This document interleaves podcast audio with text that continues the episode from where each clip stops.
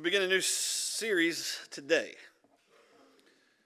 talking about discipleship. Next, or this coming Friday, this coming Saturday, and next Sunday, we will have a discipleship conference. It'll be right here at the church. We'll give you more information during the announcement time. Um, but everybody's invited. In fact, we want you to come. So please come. Um, uh, it'll be good for you, your family to be here for each and every one of those services. We'll give you a schedule for that at the end of this service this morning. Um, I want you to imagine if I had a map up here with me of the United States today, and you had to pick the area of our country that was the hardest to pastor. What area, or if you could just maybe say one state, what state would you pick? The obvious answer is Ohio. I'm just kidding. I'm just um, okay, and I would agree. Most most church members would say that. Do you know, however, that they've actually asked this of pastors in the United States of America? Pastors in the United States of America were surveyed by Barna, and the overwhelming number of pastors that said the hardest area in our country to pastor is the Bible Belt. And do you know what area within the Bible Belt is the hardest to pastor, they said, is our area. Why do you think that is? In fact, one popular pastor put it like this The Bible Belt is the most difficult place to pastor the local church. In California and places like it, there is rarely confusion. Either you are a Christian or you're not. In the Bible Belt, just about everyone you meet thinks they're a Christian, but they have no concept of the severity of sin, the necessity of repentance, the message of grace, or the overall message of even the gospel. They think that they're perfectly fine with God, and God is, and God is just as fine with them because they go to church once in a while and they walk the aisle during vacation Bible school. They believe everything is good with them and the man upstairs. They believe in God, but not a God who would judge them for their sins. This is cultural Christianity. The whole country suffers from it. But it is worse here in the Bible Belt than anywhere else cultural Christianity is practiced by more Americans than any other religion in the country, including biblical Christianity. A famous pastor once said, The greatest mission field in the United States isn't California, it's the church. The people who practice cultural Christianity, they aren't atheists or agnostics. In fact, they would be offended if you called them those names. These are people who go to church. You may be sitting next to one, or you may be one. They believe in God, they take seriously their Christian traditions. Things like prayer in school, nativity scenes, and patriotic church services. Cultural Christianity admires Jesus, but it doesn't really think he is needed except to take the wheel in moments of crisis.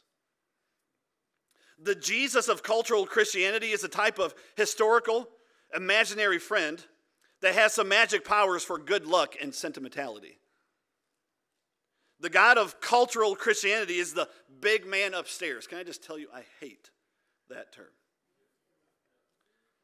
The God of cultural Christianity, though, is the big man upstairs. And whether, you, uh, whether or not he is holy, and whether or not people have sinned against him is irrelevant. To put it bluntly, cultural Christians, they serve a God of their imagination and as such are as lost as any atheist you meet. And yet, they believe they'll go to heaven when they die. Is it possible to be a cultural Christian but not actually be a Christian? To do culturally Christian things like go to church and read your Bible to give, to pray, to live according to Christian morals, at least the morals highlighted by the Christian culture. Is that possible and then to still be lost? Not according to me, but according to Jesus, absolutely it is. According to Jesus, it isn't just possible for just a few people here or there, it's possible for large groups of people. In my opinion, entire denominations of people. Jesus addressed the distant cousins of the modern day, so of us, overchurched, underreached. Can you believe I just said that? Those who were religious but never repentant. Can I show you what Jesus said? Sermon on the Mount, famous sermon ever preached. He's wrapping it up and he says this Matthew 7, verse 21 says, Not everyone that says to me, Lord, Lord, shall enter into the kingdom of heaven, but he that doeth the will of my Father which is in heaven. Verse 22 goes on and says, Many will say to me in that day, Lord, Lord, have we not prophesied or preached in your name? And in your name have cast out devils, and in your name done many wonderful works? And then I will profess unto them, I never knew you. Depart from me, ye that work iniquity. Jesus wasn't speaking to atheists here. He wasn't speaking to agnostics here. He was speaking to church members here. He was directly describing moral, religious people doing Christian acts in the name of God. Religion was deeply embedded into their routine in their life, which gave them full confidence that their acts of righteousness built an impressive enough resume that would give them a big payoff when they got to heaven. But they couldn't have been more wrong. Consider the list that these people give to God. God, haven't we done this? Haven't we done that? May I translate it to us this morning? Didn't we say grace before dinner? Didn't we vote our values on election day? Didn't we believe prayer should be allowed in school? Didn't we go to church? Didn't we believe in God? Didn't we get misty eyed at the singing of God Bless America at a baseball game? Didn't we give money to the church? Didn't we own Bibles? Didn't we get that baby baptized? Didn't we want America to return to its Christian roots? Didn't we stay married and faithful? Friend, I could go on all day. God will reveal the root of such a mindset as self righteous. Friend, it has nothing to do with what we have done. It's all about who we know. The problem is, these people know they're religious, but they don't know the Redeemer. And they didn't even know the Redeemer in this passage standing right in front of them. And as such, they faced the judgment of God and not the blessings of God. I mean, just go back to verse number 22 for me. Verse 22 the very first word it says. Jesus uses the word many. Hear me. This is not an isolated issue. This isn't just a couple of people. Jesus is warning us, religious people, that this is a problem with many of us. This is an issue with many people listening to me preach right now.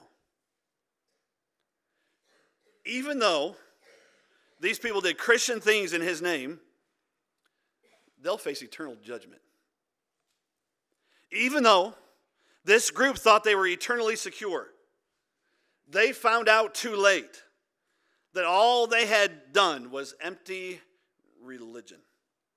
Many people, many Christian people, many Baptist people, and hopefully not, but maybe, many Central Baptist church people will be shocked to stand before Jesus someday and hear him say, Depart from me. I never knew you. So, what does it mean to be known by Jesus? Friend, that's an eternally, eternally important question. We're going to try to answer that question today. Join me, Matthew chapter number 4. We're going to start in verse number 18. It says, And Jesus, walking by the Sea of Galilee, saw two brethren, Simon called Peter and Andrew his brother, casting a net into the sea, for they were fishers. And he saith unto them, Follow me, and I will make you fishers of men. And they straightway left their nets and followed him. And going on from thence, he saw their other two brethren, James the son of Zebedee, and John his brother, in the ship with Zebedee, their father, mending their nets, and he called them. Look what verse 22 says. And they immediately left the ship and their father and followed him. Let's pray. God, we love you. We pray, Lord, for our sermon today. I pray that you will impact hearts and minds. Help us set aside empty religion, cultural Christianity, Lord, and pick up faith with you. Lord, help us today to be serious about following you, Lord, just like the song says, wherever you lead. In your name I pray. Amen. Verse number 19 Jesus says, Follow me. So, in order to answer the question of what does it mean to be known by Jesus, let's answer two sub questions. The first is, Who is the me in this passage. Surely, realizing who Jesus is is essential to understanding how to follow him. So, what I did in studying for this message, we were only in Matthew 4, so I went back to Matthew 1 and I looked at the book context of what Matthew 4 is talking about. And what I found in Matthew chapter 1 and Matthew 2 and Matthew 3 in the beginning of Matthew 4, I thought was just beautiful, and I wanted to share it with you this morning. I found 20 different pictures of this man named Jesus in just these four chapters. They reveal a stunning picture of who the me is. I mean, you just start off with a bang in Matthew. Look at Matthew chapter 1, verse 1. It says, The book of the generation of Jesus Christ, the son of David, the son of Abraham. There's, there's four pictures of Jesus in just this one verse. It tells us in his name, Jesus, that he is our Savior. That's what Jesus means. Jesus is the Savior to all who give their life to him. Jesus is the one and only. The second thing we see it in the moniker he is best known for. He is called Jesus Christ. It means that Jesus is the Messiah, the promised one. Christ is not his last name, in case you didn't know.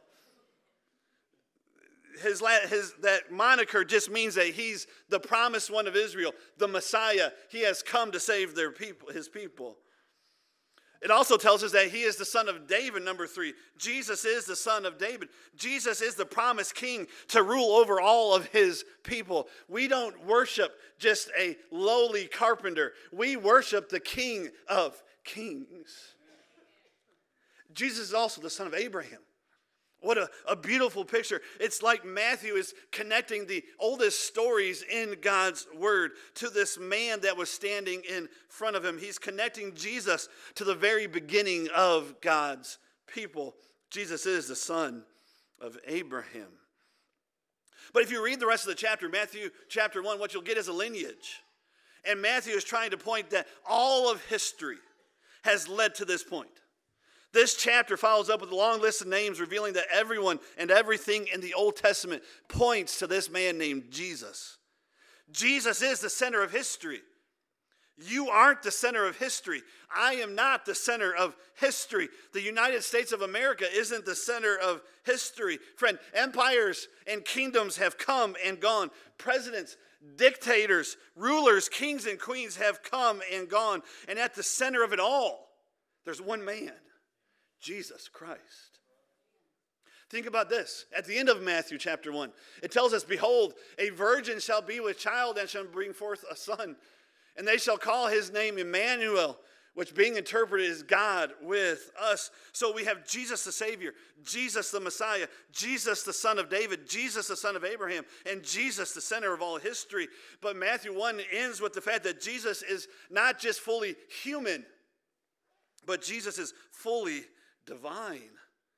Jesus was fully God and fully man, the most extraordinary miracle in the history of time that God chose to put on human flesh like you and me and still stayed God at the exact same time. The incarnation preaches a powerful message, and it simply preaches, I am here with you. So Jesus is fully human and fully divine. If you jump over to chapter 2, we see a number of things that picture our Savior. It starts off with the story of the wise men and it reveals that Jesus is the sovereign over the wise. The Magi come from far away in the east looking for the king, the sovereign one. And when they find him, they bow and worship to him at his makeshift crib. Could you imagine? Even as a toddler, even as a baby, his sovereignty was praised and worshiped. Listen, we've got some wonderful children in our nursery this morning, but I promise you, not a one of them is worthy of worship. They may need to be changed every now and then, but you will not worship them while you're changing that diaper. Come on. But here are these magi worshiping him as king, even before he turned the age of two. But as you read that, you also go through in chapter number two, you see Jesus is a shepherd of the weak. Matthew quotes from Micah chapter number five to show God's people that he will rule as a good and lowly and meek shepherd. Don't you love it? The sovereign of the wise is also the shepherd of the weak. Whew. But then, as you read the passage, you'll see that they have to escape because of Herod and what he does. But you get this idea of Jesus is the new Exodus. The imagery is clear. Jesus goes into Egypt to escape all kinds of judgment, and he leaves Egypt a few years later, fulfilling prophecy after prophecy as he does. It's a picture of the rescue and the redemption that he would bring to all people. Jesus ends this mournful exile. The picture of the chapter is beautiful. Jesus has come, the Messiah is here, and he is the hope of Israel and the entire world. The chapter ends with one of the be- most beautiful pictures of Jesus. Jesus loves his fiercest enemies. By the time you get to the end of chapter 2, you realize that Jesus has come to save people, even people who tried to kill him. Jesus loves sinners, and that's good news for you and for me. If you go into Matthew chapter 3, we see four more pictures of our Savior. We see at the beginning that Jesus is the Redeemer King. John the Baptist declares that the King is coming and he will make new all who repent and believe in him. He is not just the King, he is our Redeemer King. It goes on and tells us that he is also the righteous judge. John the Baptist tells us that uh, Jesus will carry a winnowing fork. It is in his hand. All who do not repent will face the judgments of the fires of hell. At his baptism in Matthew chapter 3, we see that Jesus was filled with God the Spirit with that beautiful picture of the dove resulting being resting on Jesus. And then we hear the words of God the Father booming where it declares his love for his son. So we see Jesus is filled with God the Spirit, and he is dearly loved by God the Father. In chapter number four, we see at least four pictures of Jesus as we get to this passage. We see that Jesus is the new Adam. After the baptism, whenever you have a mountaintop experience, here comes the devil. Because at the beginning of Matthew 4, we see the temptation of Jesus. And Jesus is pictured here as the brand new Adam, meaning where the old man fell into temptation with Satan, Jesus stood strong. Jesus did what no one else in human history could ever do. He resisted temptation fully. He did not give in to sin one time. We also see in that story that Jesus is the true Israel, meaning Jesus is the faithful Son who will conquer sin and give those who believe in him perfect peace. And then Jesus is the light of the world. Look at verses 14 and 16 leading up to the passage that we read. Matthew quotes from Isaiah and reveals that Jesus is the fulfillment of that prophecy. People dwelling in darkness have seen a great light. And that light is the Savior of the world, the Redeemer King. It's Jesus. And then it ends right before we get to our passage. We see that Jesus is the hope of all nations. He goes to Galilee, where Gentiles lived. And it was here first that he reveals himself to anyone, showing us that he doesn't just care for Israel, his own people, but he cares for people of every nation and tongue. Do you see who this portrait of Jesus is? In such a way that when we get to verse 19 of Matthew, and he looks at four fishermen and says, Follow me, that we need to feel the weight and the wonder of the one who is the one that's talking and calling and projecting and speaking to these disciples. This is Jesus, the Savior of the world, the Messiah, the promised one to come in the kingly line of David, the Father of God's people. He is fully human, fully divine, the one in whom wise men will worship and nations will bow. His birth ushers in the culmination of generations of prophecy and anticipation. He is the center of history, God in the flesh, our Redeemer, King, and righteous Judge, perfectly filled with God the Spirit and perfectly loved by God the Father, the only man to ever conquer sin, the light of the world, and the hope of all nations. Do we realize who Jesus is? Because when we do, we will realize that Jesus is clearly worthy of more than casual adherence and cultural association.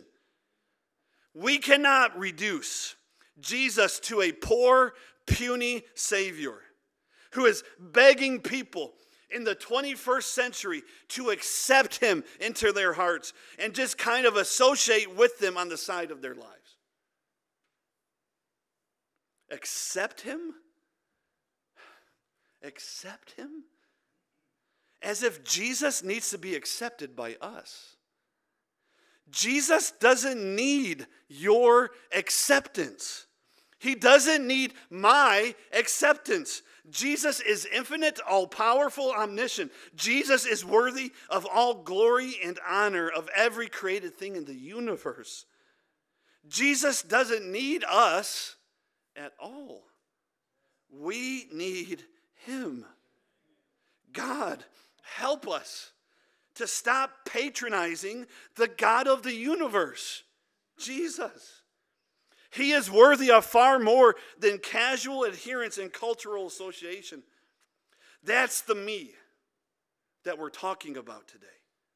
This is Jesus. Number two. So we know who the me is. What does it mean to follow Jesus? Jesus is worthy of total abandonment and supreme adoration. Let us stop playing religious games. We're talking about the Savior King of the universe, the righteous judge of all, judge of all nations, God in the flesh. And He's the one that says, Follow me. That thought alone is baffling and mind boggling. This Jesus comes to you and he tells you, Follow me. Friend, there is no potential casual response here. It is either turn and run or bow and worship. In the parallel passage in Luke chapter number five, when Peter realizes who this Jesus is, he falls on his face in worship. Everything would be different in these men's lives because of this encounter with Jesus. I mean, just look at verse number 17. From that time, Jesus began to preach and to say, Repent, for the kingdom of heaven is at hand. Jesus says, Repent. That word repent means to turn from the direction you were walking and to begin going in a new and different direction. It means to renounce one's way of life for a completely new way of life. We're giving up everything about us to serve this one that said, Follow Think about what Jesus said in Luke 14. It says, So likewise, whosoever he be of you that forsaketh not all that he hath, he cannot be my disciple. The word forsake means to completely renounce. This is exactly what we see in Matthew 14 with these fishermen. They immediately leave their nets and follow Jesus. And they also left their father along the way. They were leaving behind many things. Let me give you some of the things. They left behind their comfort. They left behind everything that was familiar to them, everything that felt natural to them, and they left it for uncertainty. Notice when Jesus tells them to follow him, he never said where we're going. He just told them who would be with them. Follow me. Did you catch that? Followers of Jesus don't always know where they're going, but they should always know who they're with. And that should be enough. They gave up their careers. This was a complete abandonment of the profession they've been training for their entire lives.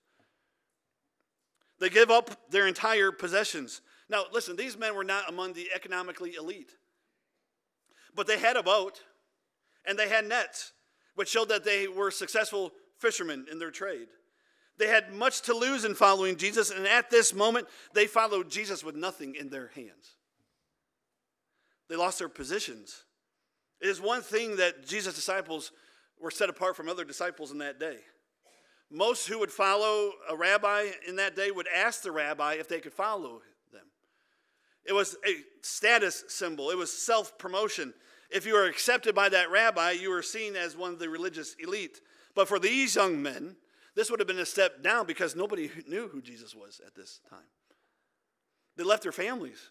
It tells us here that James and John in this passage leave their father. They get much less time with family regardless. But in Luke chapter 9, Jesus tells potential disciples, if you follow me, don't even go back and say goodbye to your family. they leave their safety. This is a rabbi teacher who would soon say to these men, I send you out like sheep in the middle of wolves. All men will hate you because of me, they will persecute you. They leave their sin. This is the core of what it means to repent, to give up sin and follow Jesus. It's a shame that this even needs to be listed, but in order to follow Jesus, you had to give up your sins. And they give up themselves. This is the passage that would become central for any prospective follower of Jesus. Look at Luke 9.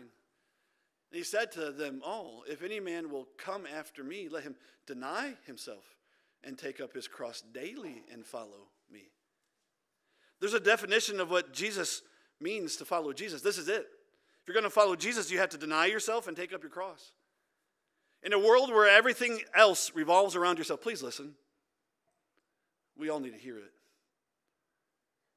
When a world in which we've created everything revolves around ourselves, we promote ourselves, preserve ourselves, we entertain ourselves, we comfort ourselves, we take care of ourselves.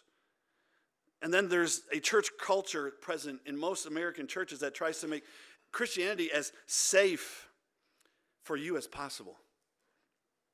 But the author of Christianity says that we should crucify ourselves.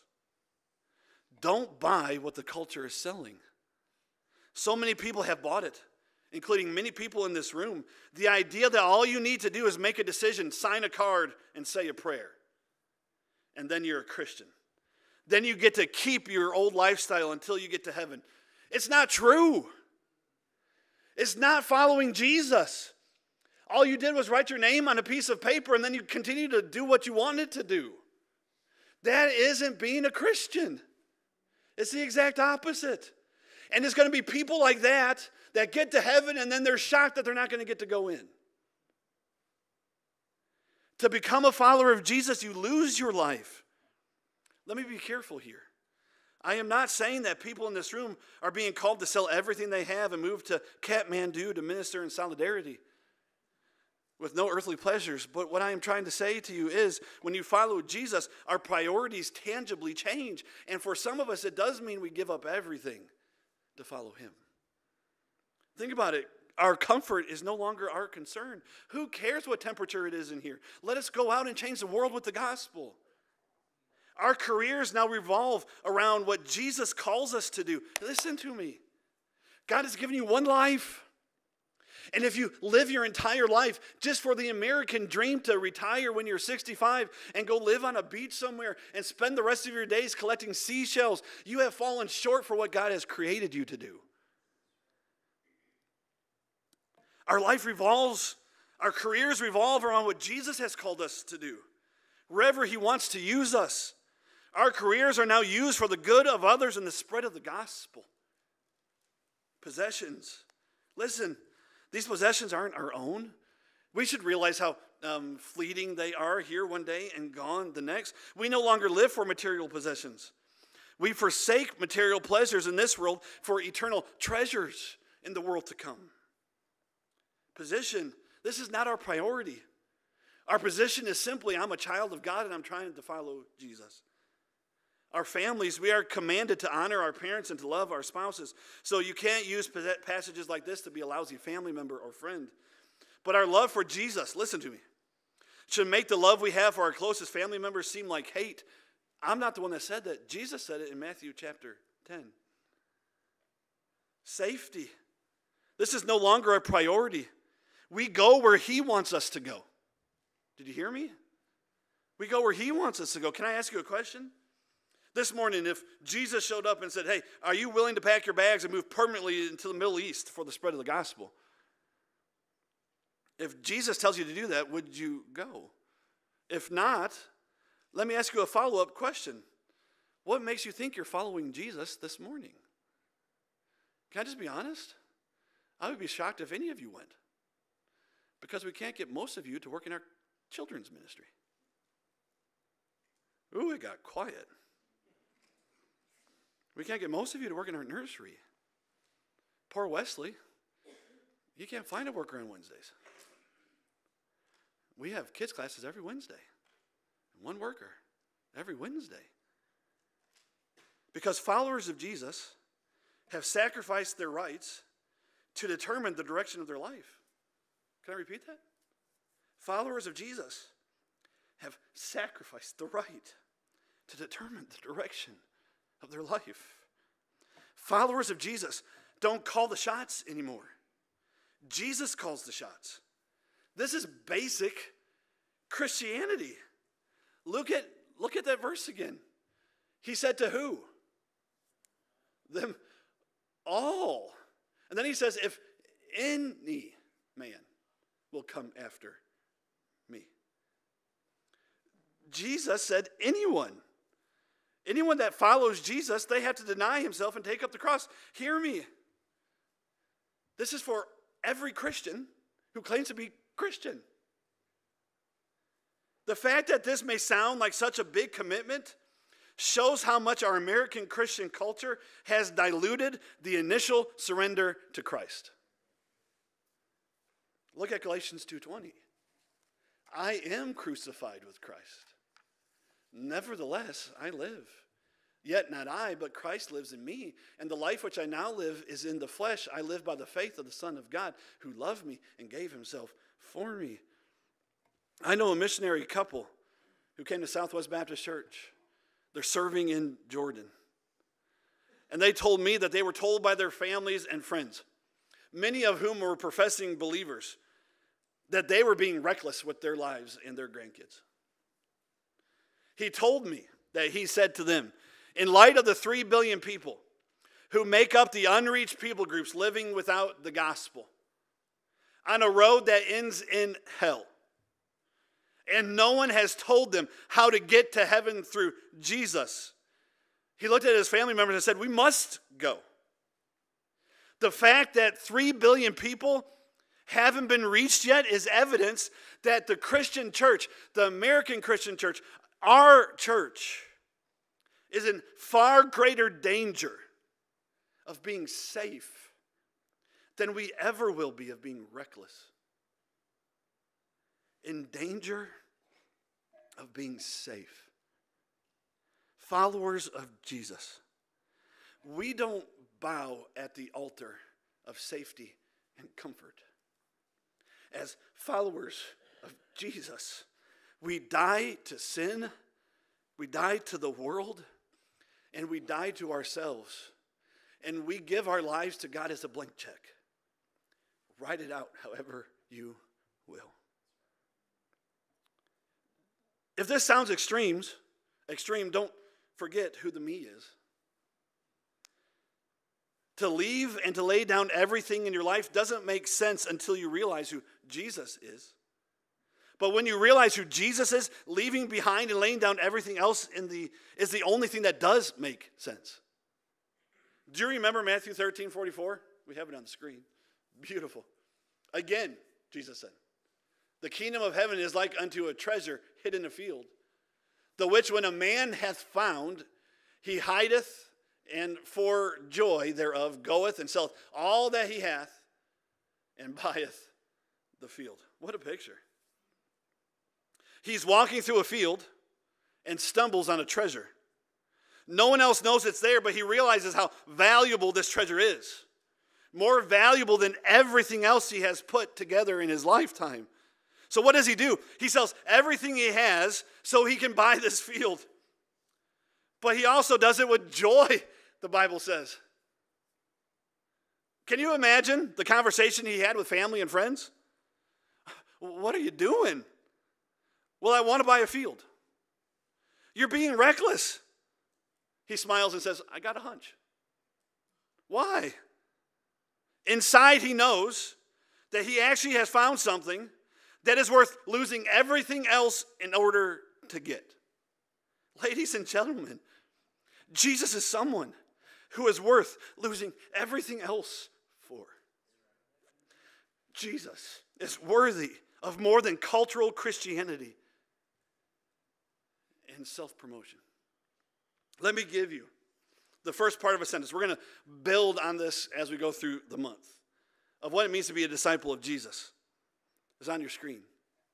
Biblically, to be a disciple of Jesus is to trust and obey his leadership.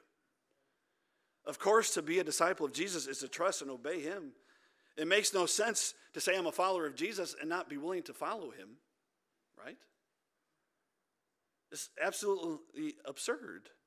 We will trust Him to save our souls once we die, but we don't trust Him to lead our lives until we die. This is absurdity. And you know what is labeled? Cultural Christianity. And some of us in this room are guilty of such. To follow Jesus simply means I will obey what He has told me to do, I will follow Him. Will I mess up from time to time? Of course, but I will become better and better at following Him as I mature in the faith. Let's take a test. This is not everything that a Christian should be obeying, but these are the most fundamental. Listen, if you're going to follow Jesus, you have to start here. This is it. If we're going to start following Jesus, this is the first step. Can I take a test? Grade yourself? Number one, I will be a faithful part of church. I mean, it's up there. That's not my words, that's the Bible. I will not just go to church, I will be a part of the church. I will be a member of the church. I will be a partner with the church. I will work with the church to spread the gospel of Jesus Christ. It tells us that we shouldn't forsake the assembling of ourselves. Can I ask, are you a follower of Jesus and you don't even follow him to church on a regular basis? How can you say one when you do the other? Ooh, it got quiet. How about this? We will faithfully give. But this I say, he which soweth sparingly shall reap also sparingly. And who soweth bountifully shall reap also bountifully. Every man according as he purposeth in his heart, so let him give, not grudgingly or of necessity. For God loveth a cheerful giver. Can we get that next verse up? And then one more. And God is able to make all grace abound toward you, that ye, always having all sufficiency in all things, may abound to every good work. What is the Apostle Paul saying? That Christians that have been given such a wonderful grace of salvation should also bountifully give from what God has blessed them with. Are you a follower of Jesus, or is that your money? We're supposed to be a witness. Y'all know what Acts chapter 1, verse 8 says. Acts chapter 1, verse 8 says that Jesus looked at his disciples and said, That ye shall be witnesses to me when the Holy Ghost comes upon you, and you will take the gospel to Jerusalem and Judea, to other parts of the earth. We will study Scripture, pray, memorize Scripture. 2 Timothy 2.15 says, study to show yourself approved. A workman needeth not to know. And then it says in Psalm 119 that we should hide God's word in our hearts that we don't sin against him. May I ask, have you been faithfully a part of a church? Have you faithfully given to God's work in spreading the gospel? Are you a witness to people around you of the saving grace that God has given to you? Do you study Scripture? Do you pray? Do you memorize Scripture? How about this last one? Ephesians 4:32 says, "And be kind one to another, tender-hearted, forgiving one another, even as God for Christ's sake hath forgiven you." This is elementary, the first step of following Jesus. And because of cultural Christianity, we look at these things and say, "No, too much." How in the world do you think we get the right to look at Jesus and say, No, that's my time. No, that's my money? How, how can we look at the King of Kings, the Lord of Lords, and say, This is my life. You can't have it. If you can even think of saying such things, you are not a follower of Jesus this morning. And if you have claimed to be a Christian and you haven't been doing those things, can I ask, can you literally look at me in the eyes and say, Preacher, I know I'm a follower of Jesus? Friend, there's going to be a day when we stand in front of Him. And it's not going to matter how good we think we are today. We'll know just how sinful we are then. And I can't hardly handle the thought of a church member, of a church that I love dying in a religious game and going to hell for eternity. Listen to me. Don't let cultural Christianity preach a louder message than the gospel of Jesus Christ. It'll cost you to follow Jesus. It won't cost you a little, it will cost you everything here's what boggles my mind. After this sermon, some of the people that will shake my hand and say, Good sermon, are the same people that are going to split hell wide open someday. I don't need to hear that today's sermon was a good sermon. You need to hear that Jesus is the only way and giving your life to Him is going to change everything in your life. And if it hasn't, you haven't accepted Jesus because He doesn't need to be. But Jesus won't accept you on that day. Are you a faithful part of church? We're going to have an offering. Do you faithfully give? Are you a witness?